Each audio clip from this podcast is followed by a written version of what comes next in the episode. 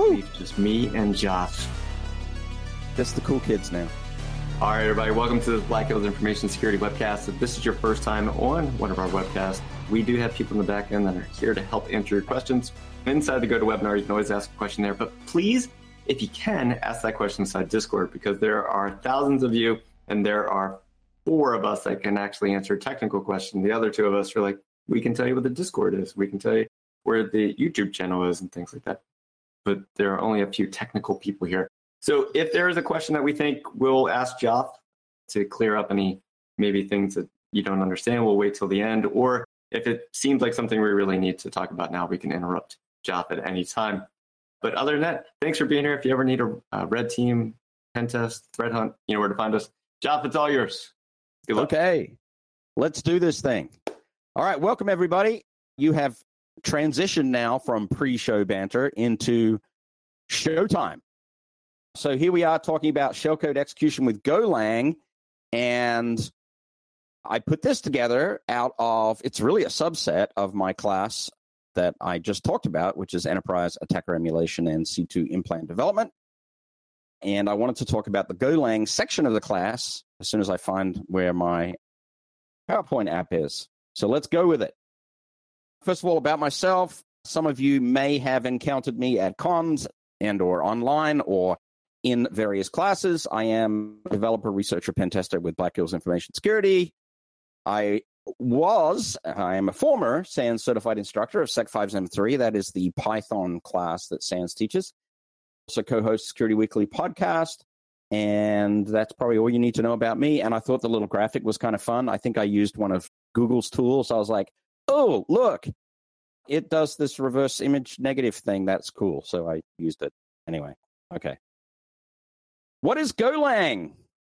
There's, first of all, no possible way that I can teach you everything about Golang in a one hour webcast. So I want to make sure we set expectations here.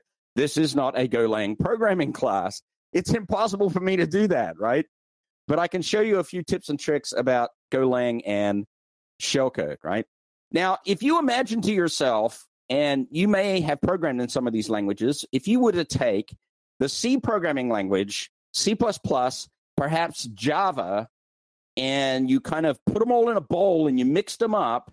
You got rid of some of their suboptimal features. One of the big suboptimal features that you would have got rid of is the fact that that at least two out of three of those languages have no garbage collection, which means it doesn't clean up after itself to cl- to actually free up memory. If you adopted some similar syntax to these languages, right? and you sprinkle in a little bit of Python intuitiveness on top, because I really do think that Golang is fairly intuitive.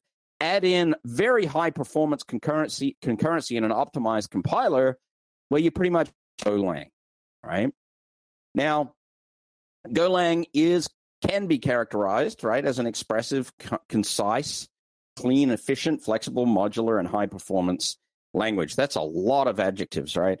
In short, what it comes down to is when Google was examining the landscape of programming languages for some of the projects that they had in front of them, they didn't really like what they were seeing, and they actually had the need and the resources available to them to build their own programming language. And they really built it with that original knowledge of C and C in mind, the original power of that, and drove that forward into sort of a more modernized version of C and C++. At least that's my read on the language. In Golang, programs are assembled into packages. Any function in a package in Golang is exported out to another package only if it starts with a capital letter. If the if the function name starts with a lowercase letter, then that's considered a function that stays local to that particular package. So I'm just going to give you kind of a little bit of a high level about some of the aspects of Go. Unlike other languages, variable types come after variable names in the code. And that one may throw you a little bit when you first look at Golang. You're like, what do you mean this is an integer? I can't see the sort of int in front of the variable name because it's the other way around. The other fascinating little aspect of Go is that function return values can actually be named at the top of a function in Go rather than just returning them at the bottom of the function sort of bizarre thing. So some things are a little bit backwards in Go from your traditional view of languages. So you can have such thing as a naked return in Golang, for example.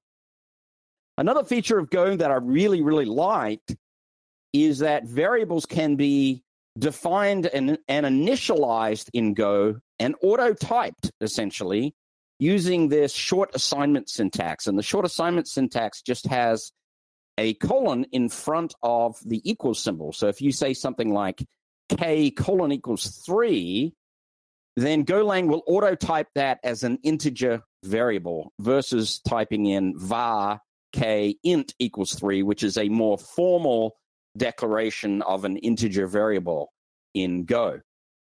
Now, notice how the type is after the variable name in that declaration. So it's kind of bizarre, right? You cannot declare constants in the var k int equals syntax, but you can say const k equals three. right? so that's okay. Other interesting thing about Go is, is there's only one kind of loop. So everything about Go, as they designed it, they seem to want to optimize what they were doing with the language. So in other languages, we're all always familiar with this idea of having a while loop, and a while loop does a conditional test, and the conditional test is either true or false, depending on whether the loop keeps looping or whether it actually, you know, exits from the loop. In Go, it's just a for loop, right? They combined all of the syntax of loops into one single kind of loop. And it kind of makes sense because a loop is a loop, right? A loop is something that always will continually execute the same statements over and over and over and over and over.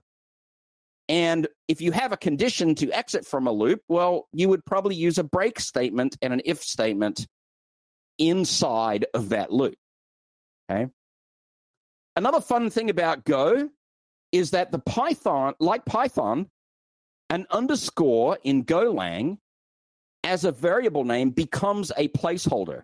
It becomes a throwaway variable, something that you can use if you don't want to store the result of something. And we'll see how that works in some of our code here. Now, in terms of offensive use, red teaming kind of use, you want to use C sharp or you want to use Go? Well, this is an interesting kind of question. You're like, oh my God, C sharp is kind of sexy. It does lots of interesting things. But unlike Go, C sharp is not truly a compiled language. Everything with C sharp in the Microsoft world compiles down into a bytecode. It compiles down into the Microsoft intermediate language, right? Often known as MSIL. That is then consumed by the common language runtime.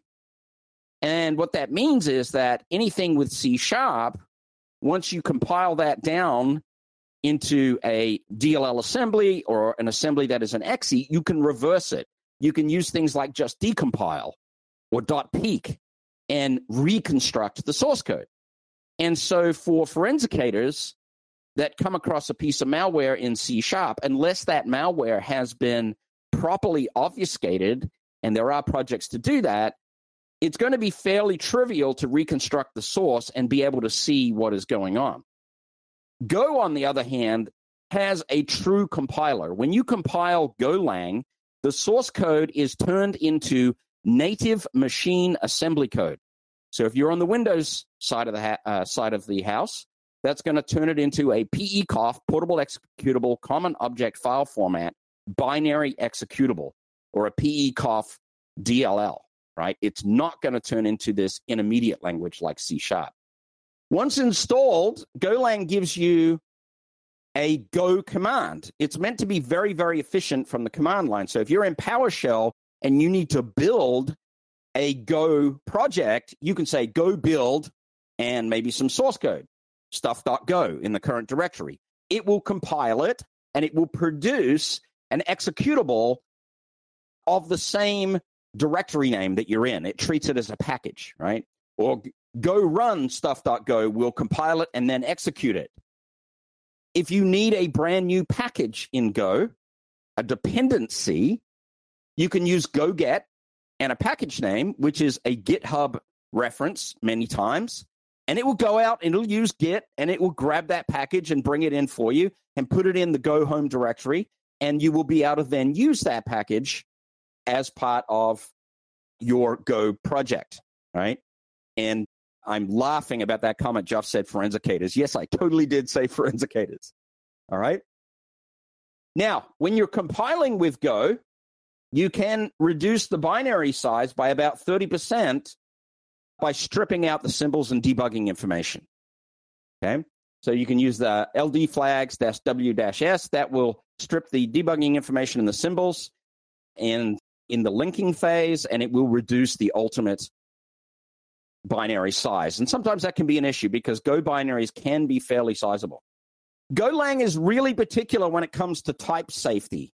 It is a strongly typed language. It really enforces things when you're writing in Go. It's very specific on the source code syntax, right? Well, us offensive information security people, we really don't like seatbelts on things. We'd rather just rip away the seatbelt and make the language do what we want it to do. And sometimes that can be a little bit of a resistance to us working with Golang. Now let's talk about shellcode briefly. I'm ramping you up for an easy introduction before we get to the actual source code part. Shellcode, just, just to be exacting here, it's machine code native to the architecture of the target system, right? It's often delivered as a smaller first stage payload designed to fetch some sort of second stage. And we, in the pen testing industry in particular, we often use shellcode to establish some form of command and control channel so that we can actually take control of that target or that victim system that we're going after. Right? Now, the single first stage of a shellcode is often very deliberately small and that's historically so we can use it as a payload for remotely exploitable vulnerabilities. There are less and less these days remote networkly network exploitable vulnerabilities. And so size limitation is less of a concern if we're doing direct execution via social engineering or something like that, right? The other thing about shellcode is it's always position independent code. It means it doesn't matter where we put it in memory, it will execute, it will not have absolute addressing dependencies when we put shellcode in memory. Sources of shellcode. We always tend to go to Metasploit for this because Metasploit is a rich source of shellcode that we can use for various red teaming operations, various offensive and pen testing operations. So, MSF Venom in particular has both executable and transform formats in the output of, of shellcode that we can produce. And this is actually an interesting point about Metasploit's MSF Venom. So, executable, you can use things like XE, XE only, XE small, XE service, DLL, ELF, and so on to get executable output from Metasploit. One of the interesting challenges with that is because Metasploit is a very public project, all of the output of any of these things is very, very quickly going to get caught by the defense industry. They've all studied this stuff. They've got signatures against just about everything, and it's it's going to be very hard to use some of those executable formats with the output of of Metasploit. The transform formats C, C Sharp, Java, Perl, Python, Ruby, Raw, etc. They're more interesting because what you can do is take the shellcode output from the MSF Venom project and embed that output into other pieces of code that you can then use to execute shellcode. And that's the impetus for today's webcast. Okay. The raw format in particular means actual raw machine code. It means code that would that, if you disassemble it with something like ndisasm on the Linux, in the Linux world, you will see machine code opcodes. You will see the actual assembly code of the machine code itself. Now, zooming in on Windows for a minute, and, and this one is Windows focused because, well, that's still, you know, 99% of the target surface for most of our pen tests, right? If we execute sh- shellcode on Windows, the basic sequence of execution really involves this, right? We need to allocate memory that will be marked as executable. So in the same process, that could be virtual alloc or heap alloc. We need to in another process that might be virtual alloc EX, for example, right? We need to copy the shellcode that we've generated into that allocated memory. So we can use RTL move mem or RTL copy mem. This is kernel 32 Microsoft Foundational C function calls here. We could use write process memory if it were a remote process. And then we need to create a thread that points to the starting address of that memory or directly execute that, that machine code if that is possible. So things like create thread or create remote thread are two examples of where we could create a thread in a Windows process, be it local or remote, to execute some machine code that we copy into memory. Now, in Golang, sometimes we need to escape the type safety that is put in front of us. And there is a package called unsafe, which contains operations that step around the type safety of Go in order to do things that are literally considered unsafe. And one thing that is commonly done and literally considered as unsafe is to have a pointer to an arbitrary type in memory. This is not something that Golang in its native format is going to allow you to do. But in the unsafe package, you can declare a memory pointer that points to some structure in memory. And we will need to use this idea for shellcode execution. The other idea that we're going to need to use in Golang for shellcode execution is the syscall package. The syscall package is now, over time, now dividing up into various platform dependent packages because originally it was included in the entire in the entire syscall package and it was it became very unwieldy right? And there's a, a screenshot here on this slide that says this is deprecated. The package is locked down. Callers should use the corresponding package in the golang.org x slash sys repository those are really the vendor dependencies or the operating system specific syscall packages that are particular to that platform. In the case of Windows, there is a golang.org xsys Windows package that we can use.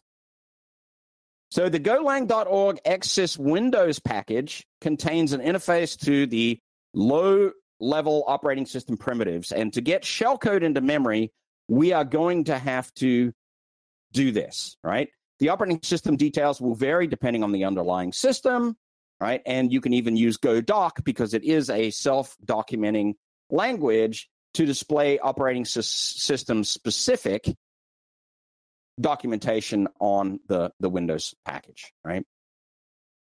Now, I want to dive in for a minute. I can, well, I'll tell you just honestly what I did to learn how to deliver shellcode into memory with Golang is I went and read the source code.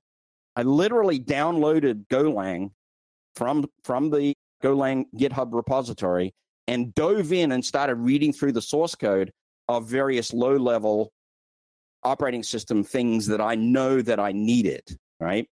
One of these is called newproc. And what newproc does is it returns a pointer for accessing a named function call in a DLL. And we are going to want to use function calls in the kernel 32 DLL. Another function that we're going to want to use is this thing called call. And what call does is it actually creates a function call to a specific function name that we can name in the parameters by address to actually essentially call that function that we're talking about in that DLL. And we're going to have to use this idea as well. Now, in XSys Windows, there's also some predefined kernel 32 function calls that have been set up for us. Not all of the ones that we're going to need are predefined, only some of them are predefined. But the ones that are predefined, we can actually go ahead and leverage. One of those is the virtual alloc function. And this is Golang source that you're looking up, looking here on the slide. So virtual alloc, it takes the address pointer, a size, allocation type, protect. All of those p- parameters there are actually well documented on MSDN for the kernel 32 virtual alloc function call that's been part of the Microsoft foundational classes for years. And we can use this one, this one directly from the Golang X syswindows package. Okay.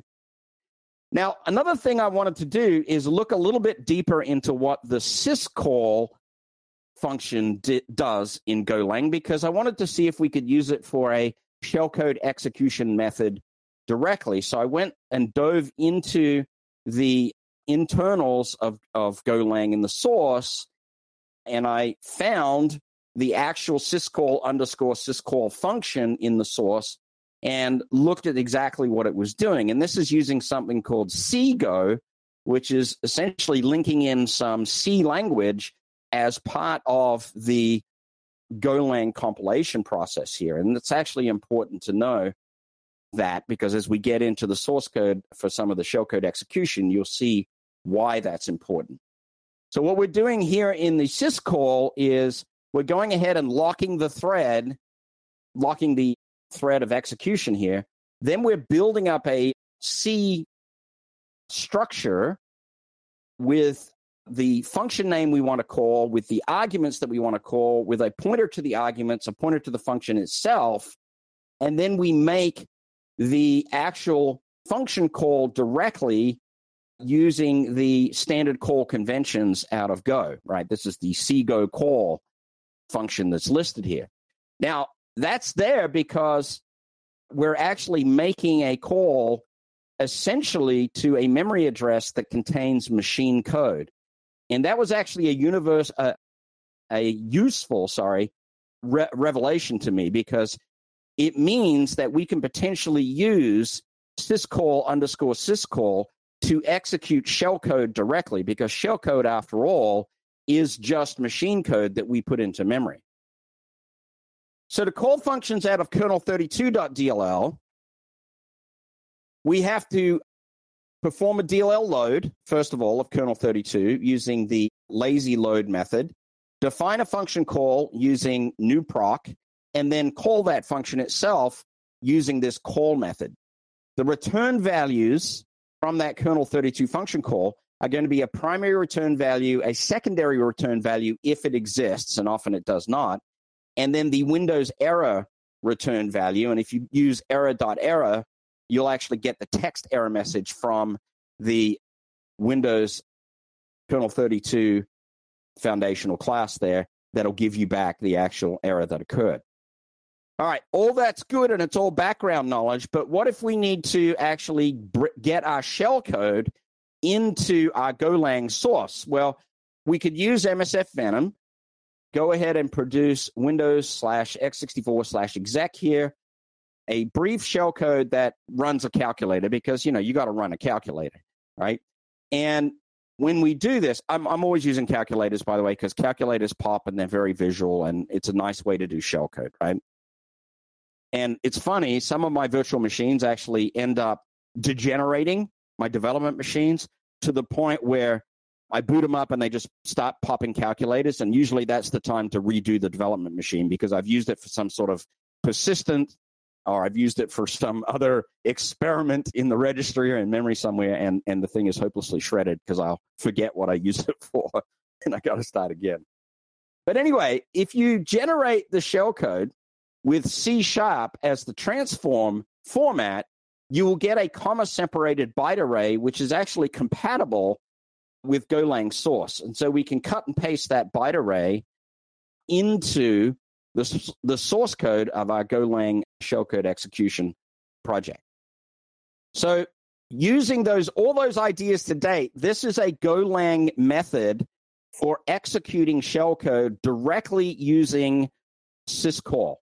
Okay, and syscall is something that will execute something in memory. I'm just hunting around for my pointer because I want to see if I can highlight a couple of things here. Hold on a second. I'm going to plug in my USB thinger.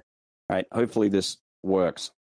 All right. So yeah, I've got my little laser pointer. So you can see up here where we're loading kernel 32 as a lazy DLL load, and then we're creating a function called RTL move memory and setting that to the result of using the kernel 32 handle dot new proc RTL move memory. In other words, we are finding the move memory address so that we can then use it. Subsequently, we now use the Windows out of the Windows package virtual alloc method to allocate memory for the to contain the shellcode. The shellcode's being passed in as a parameter to this method, okay? And I'm using the flags that you would see in any shellcode execution mechanism with a slight twist here. I'm using windows.mem commit, and that's MSDN documented. You can look that up. Piping to Windows mem reserve, that reserves the memory. And I'm allocating this memory as read write. Notice I didn't allocate it as execute for a minute. Now I check the error. You know, if the error is not nil out of the return value of virtual alloc, then, you know, go ahead and panic and throw the error. The panic method in Go is an immediate exit from any Go program. So that just panics and prints out that we have some error here. Now I'm using RTL move memory. And notice with this pointer, I have to use dot call that actually calls that address, that syscall, to move the shellcode into the memory address that I've allocated. Now I used unsafe dot pointer here because this is indeed a requirement of the syscall at the operating system layer. It's a requirement of the function that this be a pointer that is not type safe. Okay. It's not a Golang type safe pointer. And then I've used the length of the shellcode, right? So I'm copying the shellcode into memory here. Now I do an interesting thing here. I change the protections on the memory segment to page execute, read, write, that should say execute. There it is. I missed the execute part. So what that means is I'm now changing it to the point where I can execute the shellcode. Now I could change this not to read, write, execute to just page execute, read if the shellcode is not self-modifying. And I'm going to talk about this in a minute. And then I just use syscall. And syscall does exactly what you think it does, right? It, it well, we showed in the earlier slide, it locks the operating system thread and does a direct memory transfer, memory memory address transfer, if you like, or CPU instruction pointer transfer. It's a better way of saying that to that address that we allocated, thus surrendering control from this program directly to the machine code that we put into memory. So it's a little less traditional than your standard shellcode execution here. This one's this one's using a direct syscall mechanism to execute the shellcode. Kind of fun. All right. Now, there is a little bit of a paradox. So there's a question in the Discord why aren't we allocating already with execute? Well, the intention is to allocate the memory just read write, just for the copy phase, and then to change it to read only. I accidentally left read right here, but I was going to have execute read only for the execute phase. And the reason that you would do that is that virtual memory that is flagged as page execute read is has less of a chance of being flagged by EDRs and defenses. Okay. Page execute read write is a lot more obvious. And so I do this as a two step to hopefully evade EDR. Okay. That's the point there. So what happens when you do a syscall.sysco address, etc.? This last line in the code, when I'm doing that, that literally is is is passing instruction pointer control on the CPU directly to the machine code address for the beginning of the shellcode. Right? There's an evasion paradox that I've run into in in researching malware, and that is that first of all, antivirus. Yeah, Binder News just pointed out, and I'll Eh, you know re emphasize this. Page execute read write is an instant hit for a good EDR and AV. Page execute read, on the other hand, is not. And so, just to reinforce that material, this line in the code right here should have been page execute read. I inadvertently left it as read write, but this protection should read page execute read. And the assumption is that the shellcode will run forever without any return. That's correct. And it doesn't matter, right? You're just getting the shellcode into memory. Now, antivirus is going to detect most static shellcode patterns compiled into a binary. This is very, very true of any commodity items like Meterpreter, for example, right? Now, Metasploit encoders are not bad for evasion, but there is a cost to that. when you use a Metasploit MSF Venom encoder, that means that it is putting machine code into the shell code for decoding the encoded machine code that it encoded, right? It has to have that function because at the decode point is when, you know, the original machine code is going to be run. What that means, though, is that you have to have the memory segment set to read write and execute because the decode function means it needs to write back to the memory segment that that machine code resides in. And that's going to be a hit for EDR. So if we avoid EDR notice, noticing, well, we can allocate read write while copying and switch to read read execute when executing. But this will break the encoder decode function in Metasploit. And your static analysis will then pick up the shellcode. So this is bad, right? Well, bad for us on the offensive side. So how do we deal with it? It's a catch 22. Well, the easiest way to deal with there's a number of ways to deal with it, but some of the easiest ways to deal with it is don't put the shellcode into the compiled binary. Why not just use network to fetch it? Put the shellcode out on the network somewhere, right? HTTPS call, fetch it, everything will be fine. Or an alternative, and this is one I've used quite a lot, encrypt the shellcode that you include in the binary. Don't encode it in Metasploit, encrypt it in the source code itself, and then use that use an encryption key in the code to decrypt it before executing it. And in all honesty, and eventually I'm going to get busted on this, I know a single byte XOR function is often sufficient for the encrypt decrypt. Okay. So, how would we do a single byte XOR function in Golang? Well, a very simple form of symmetric encryption is what single byte XOR is. And all we need to do is XOR the shellcode before putting the byte array into the source code. Don't use an encoder in Metasploit, and then XOR it again before you execute the shellcode, i.e., decrypt it. Okay, and so this is a very simple XOR function in Golang that does the single byte decryption. And for you guys, I wrote a little Python helper script to make the encryption, the XOR encryption, easy for you. And so now, if we regenerate our shellcode from MSF Venom, we can use Windows x64 exec cmd equals calc, output the shellcode as raw, stick the standard error in the bit bucket because we're not interested in standard error, and then pipe the output to my XOR Python script. And I wrote into the XOR script a flag which allows me to output as Golang, and then I'm XORing it in this case with the single integer byte of 31. And it produces a byte array. Okay, so now I've actually encrypted my shellcode, which I can then include in the source code and decrypt. Method two of shellcode execution, creating a thread in the same process. This is a very traditional way of executing shellcode, which you've seen in C or C code all over the place. This is just a Golang translation of the same. So again, look at the source. We're creating a kernel 32 DLL pointer using the new lazy system DLL function, or we could just use new lazy DLL. The, the lazy word is just because it defers loading the DLL until a function is accessed in that DLL. That's all that lazy means.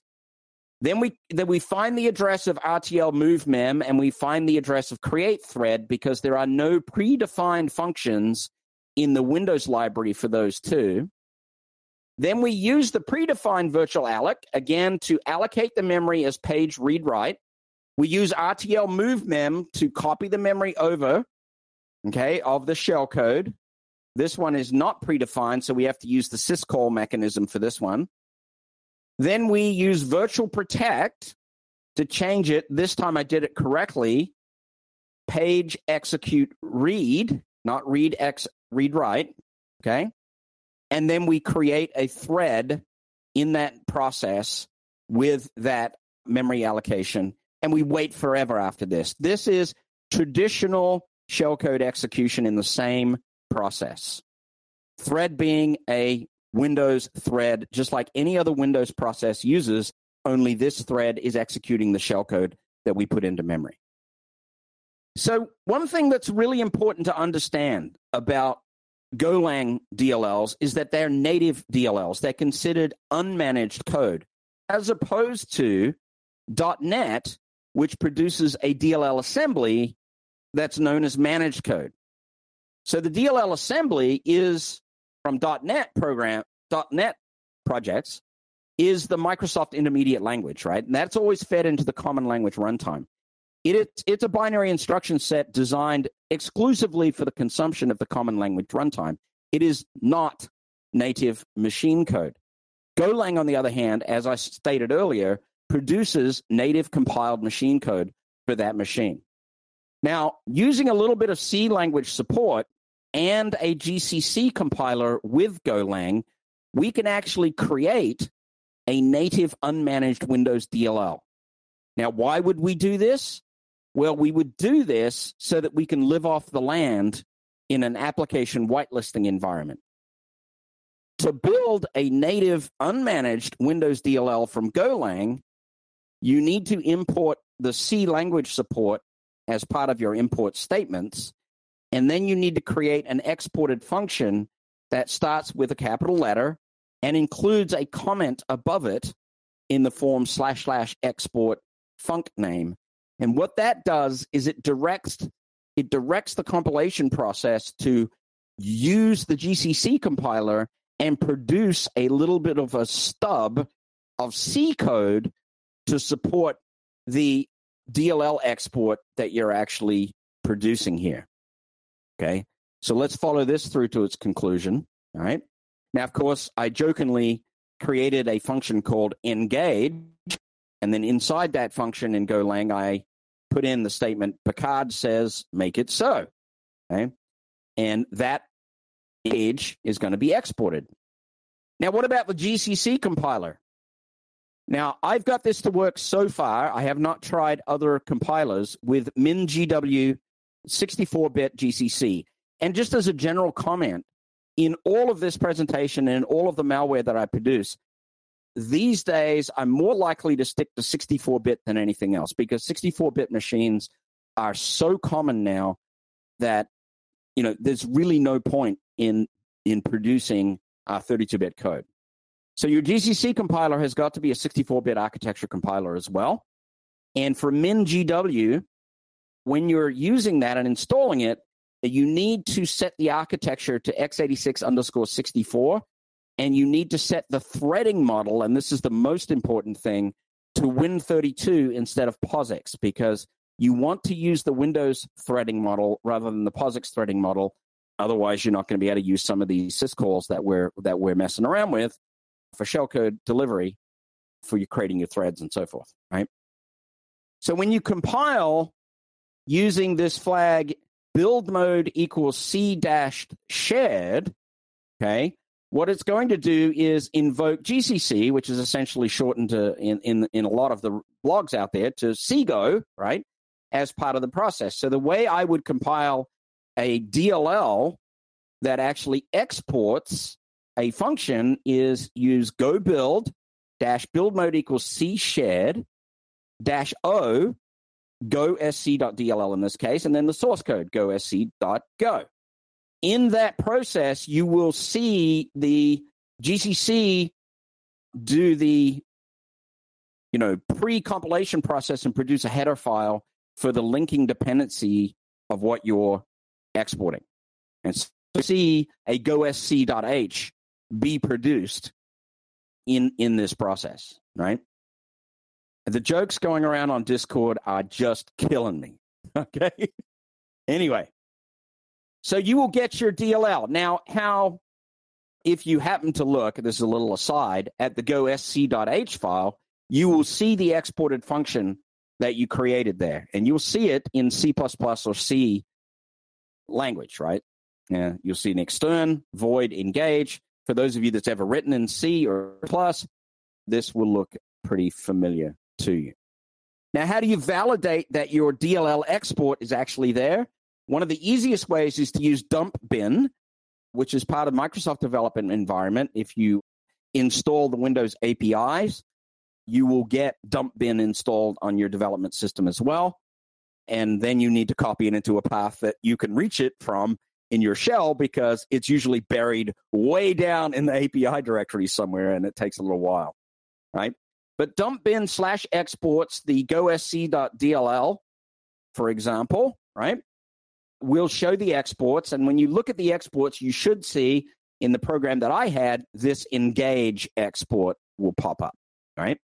So how do you live off the land with it? Well, if I wanted to run this thing, run DLL32 would work against go sc.dll, comma, engage, where engage is the DLL export, in other words, the entry point of the code that I wanted to execute from run DLL32, and I have just lived off the land using using a native compiled DLL from Golang, right?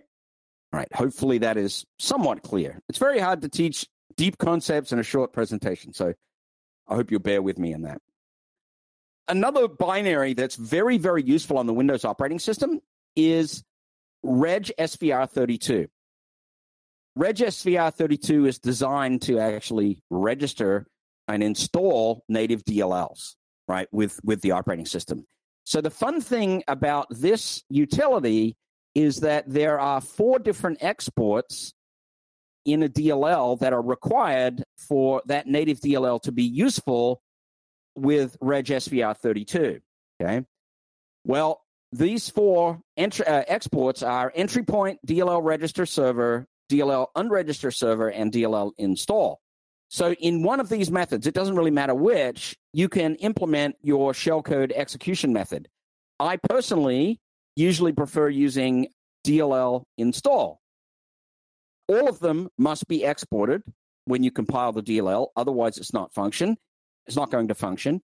And the remaining function names that you don't use, they've all got to return a true Boolean value to indicate back to reg svr32 that it has succeeded, right? So the entry point returns true.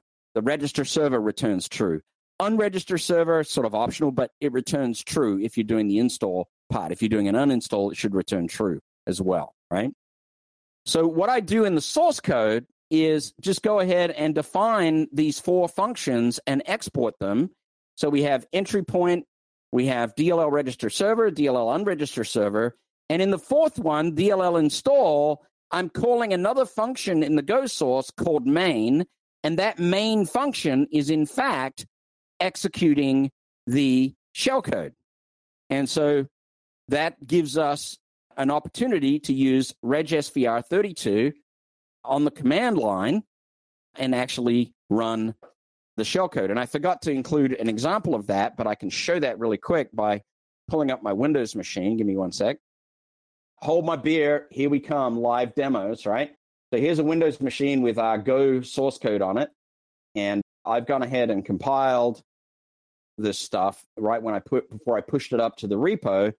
And in the gosc.go, right, you can see here that we have our machine code as part of the source. I mean, sorry, our our XORed shellcode as part of the source. And then in there, we have exported entry point, DLL register server, unregister server, DLL install.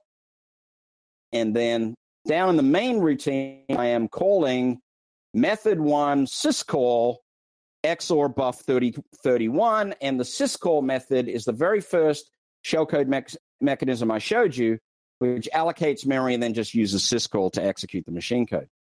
So to build this, go build dash build mode equals C shared dash output go DLL dot uh, sorry go sc dot DLL or whatever you want to call it doesn't matter and then go sc dot go that should build it and mind you Windows Defender is turned on right now so proof in the pudding here so w- watch Microsoft push a update right now, right?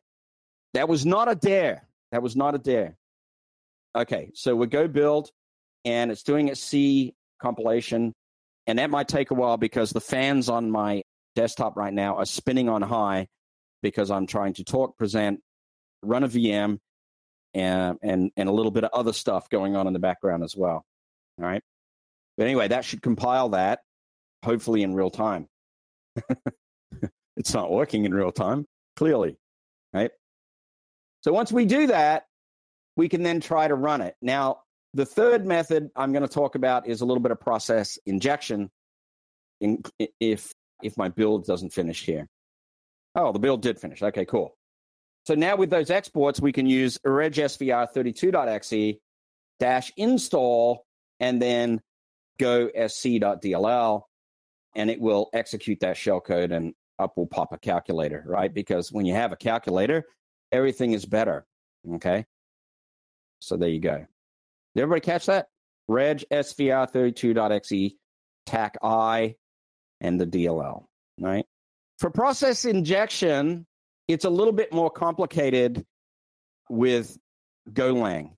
And well, with any language, to be to be honest, it's implemented by similar kernel 32 calls.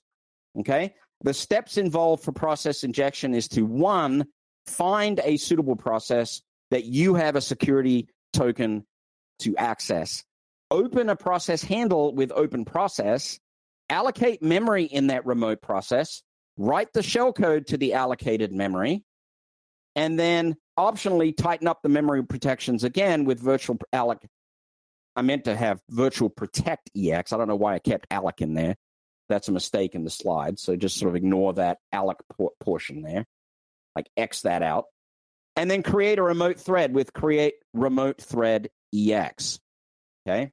Now, finding a process to actually inject into can be a little bit of a challenge because you don't want to try to inject into a process that you don't have a security token or basically that you don't own or you don't have permission to inject into. So one thing that I do, I've used from, from Mitchell H, he had a nice little bit of source code here with a Go package called GoPS that actually wrapped some of the Windows API calls that we could use for listing processes on the system. So I went ahead and used that and then wrote a loop in Go that just looks to see if the process that I'm looking at in the system matches what we're looking for because this takes a string argument. And then it opens the process. And the, the act of opening the process is really me determining whether I have rights to actually use that process, right? And then if the open handle is nothing, it will continue the loop. Or it'll close the handle and return the process ID of that process. So in that in that fashion, I can find a process that I own or that I have permission to access to inject into. Okay. So just a couple more useful resources to finish it out. I'll show you remote. Actually, let's let's show you remote process injection. We're going to do a quick code edit here because I do want to bring to your attention one little thing that appears to be a bug in CGO. It is nothing to do with my code, as near as I can tell. I'm going to change this to method three, inject process. And method three, inject process in this source code is exactly that. It uses my find process function here to go out and locate a process to inject into. And I'm looking for any service host.exe process that I own. Okay. And then I allocate memory in that service host.exe and inject the shellcode and then create a remote thread, exactly the sequence of calls that are that are in here. All right. So let's recompile this now with the same DLL build process and listen to the music in our head while the Mac catches up with the build. hopefully that won't take long. Okay. In the meantime, once you're finished with listening to me today, there's a number of great resources out there. I listed one that I found particularly helpful that has various shellcode methods with Neon ND and dog. There we go. Neon dog, I guess. Go shellcode. There is another little little tool that's kind of a nice proof of concept called Go shellcode from Brimstone. And then there's my repo, which I just called Go shellcode as well, which contains the code and the slides from this webcast. And so you probably want to go out and find that so that you can check it out. All right. Not only am I going to use Go build for that, I'm just going to use a straight Go build as well to build the executable. mind you, Windows Defender is on in this demo. And so Go Build is, is built. So in here, I now have a DLL and I now have a Go shellcode.exe. And I'm going to run the Go shellcode.exe and I'm going to show you that it does indeed run a calculator. Okay. And so we should be excited by that. But most of you have probably noticed that it generated an exception when it ran. In fact, it, the exception is signal arrived during external code execution. And that exception, as near as I can tell, is actually being delivered back from the C language usage, the, the underlying C libraries that we're using in this function call. And as I started to research that, I believe that's actually an assembly long jump versus short jump or vice versa issue. So that needs to be further investigated. But as it says up here, the shellcode was injected into servicehost.exe, which is PID 7944. The other thing I want to point out here is what I pointed out earlier, and that is the shellcode itself is embedded in the source code. But just to repeat, that shellcode was XORed with the integer 31 in this case. And before actually calling the shellcode execution method, notice how I called XOR buff comma 31, and that actually performed the decryption before executing the shellcode itself. In other words, that's just around a method to get around the static analysis that might identify the shellcode. And that is the end of the presentation. And so I thank you for being here today. If you would fire some questions away at me, anything that you are looking for to be answered, you can examine uh, the source code yourself at the Go Shellcode repo at Yoda, Yoda 66, which I put up there. And the PDF of these slides is also there for you to look at. Super, super big overview talk, lots and lots of stuff there.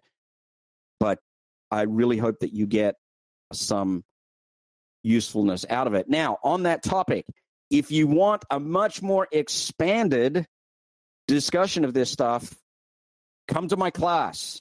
My Enterprise Attacker Emulation and C2 Implant Development class covers these topics not only from a Golang perspective, but also covers all of these topics from a C sharp and a Python and many other more advanced topics in the world of malware authorship. So I would highly encourage you to check that out. We are doing that class both live and virtual in Reno, Nevada, June the 15th and 16th coming up shortly.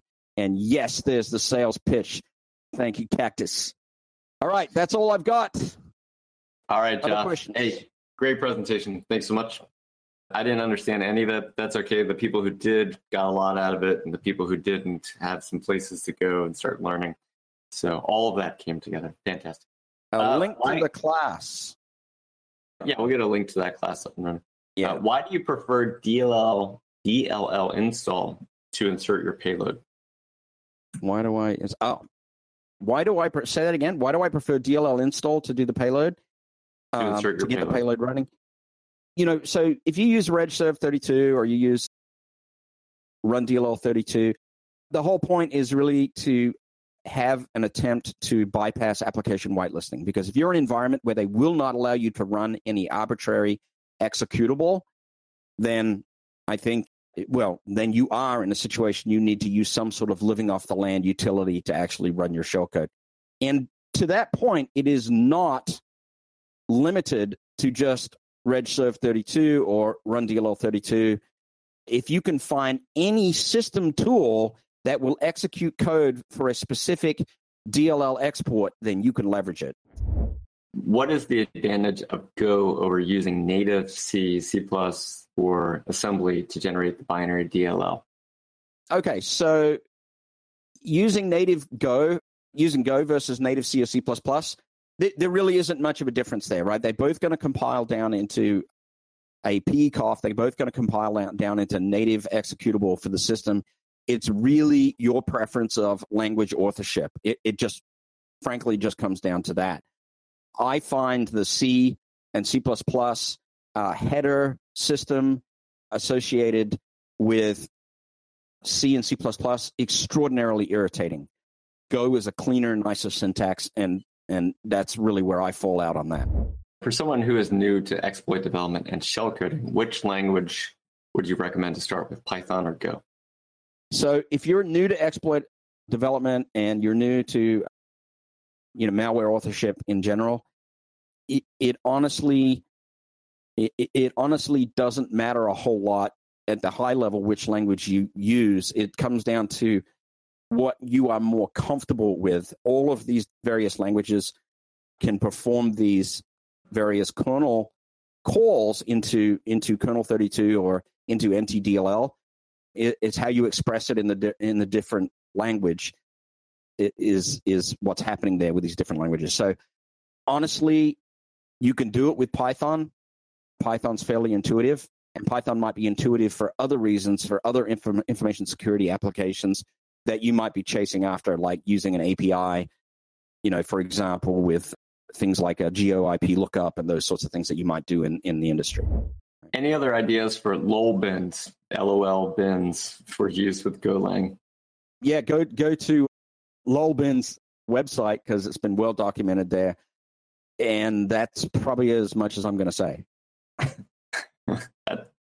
don't know what that is. I was like, am I being trolled? Any book to go dig deeper. So, specifically with Golang, if you're interested in, in more Golang, the the best thing you can do is is frankly just learn it online, right? Because because it's Google's founded language, you're going to find a tremendous amount of support with with Golang. And so I would I would just use online resources. Any book that you get, frankly, is going to be out of date the minute you the author stops writing it. I mean, that's just the state of the industry. We're going to do one more question, but before we go, just want to let everyone know if you would like a backdoors and breaches demo with our team. So we do backdoors and breaches demos with lots of organizations, and this is a free service from Black Hills Information Security because we want people to play it, and we know a lot of people out there have the deck I think I have a deck right here. We know a lot of people have the deck and it's just been sitting on their desk and they don't know what quite to do with it. So if you want to set up a scheduled demo at some point in June, July, or August, then we can come on and show you exactly how to play. We'll play with your team, and so you can invite anybody that you want to, and we'll play with your team so you can figure out how to play. The last question is, and this is a big one, Geoff. Are there any takeaways for network defenders and blue teams? How can we defend against these types of exploits other than yeah, manual always, forensics analysis? I always forget to give those takeaways. There was another question there that I want to answer really quick before I get to that one. There's a question there. Why doesn't the for loop for checking processes permissions create an IOC? From Mulk, I think I guess that is.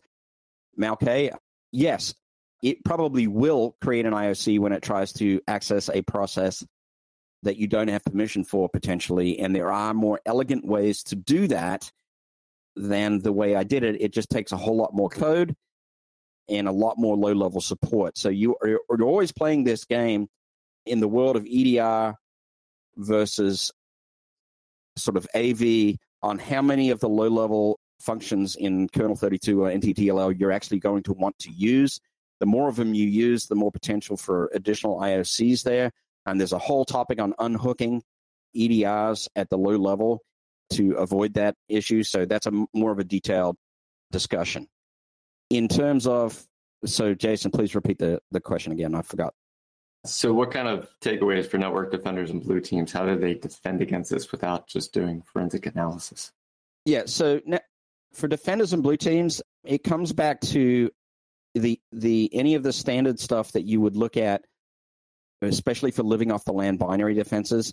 If if Run DLL 32, for example, is has got network traffic associated with it that looks like a C2 channel, and that's not something that Run DLL 32 normally does, like it doesn't normally chat to the network, that might be a giveaway, right? It's like, okay, why why is this Run DLL 32 process talking to the network, for example? you know, the, the same thing would be for any other living off the land binary that you that you might might use. You know, if if you if you leverage something else on the system, right? It's sort of that comparison of checking what normally would be network traffic for what not would would normally not be network traffic. In the case of in the case of doing sneaky things like injecting into service host.exe, because service host is often associated with network traffic anyway, then you you may well want to you may well want to look uh, more closely at, at at some memory size of processes and you know things that are that are going to take you a little more time on the defender side to be honest. Trying to think of any other defense comment i can make sorry i'm not good at defense yeah so speaking of defense with the tabletop exercises if you want to play backdoors and breaches i dropped a link inside of the GoToWebinar interface where you can get a free online virtual solution to be able to play backdoors and breaches with your teams through zoom through teams through anything Jeff, final words for today. Come learn more. Let's let's keep the discussion going. There there are lots of different mechanisms for delivering malware. You're going to find more and more that people are using more sophisticated techniques, and we need to be talking about them both in the offensive and the defensive context and I am I am sorry that I don't talk much about defensive because I do spend a lot of time sleeves up uh, on the offensive research side. But you know, I, I definitely, especially as things open up post COVID, I definitely would love to have some more in person discussions with people on some of these methods and mechanisms, and you know, in in a more comprehensive comprehensive fashion. So, yep. And we are so looking forward to meeting you in person at some point We've, I think it's been over 100,000 people have attended our webcast over the last since the pandemic started. And so we know that there's a lot of you out there that have met us, but we haven't gotten a chance to meet you yet. And so we can't wait to do that. And hopefully some of you will come to near Reno next month for the Wild West Hacking Fest Way West conference. If you can't attend in person, you can always attend virtually. And with that, that's it. Thank you so much for being here. If you ever need a pen test, webcast, not a webcast, red team or threat hunt or anything. That's it. Job. Thank you so much. don't much. Forget, don't forget regular expressions next week. You got to be there. You're going to love it. Watching, unless you're watching the recording, then that happened a few days ago. All right, everybody. we'll see you next time. I'm ending the webinar. Bye.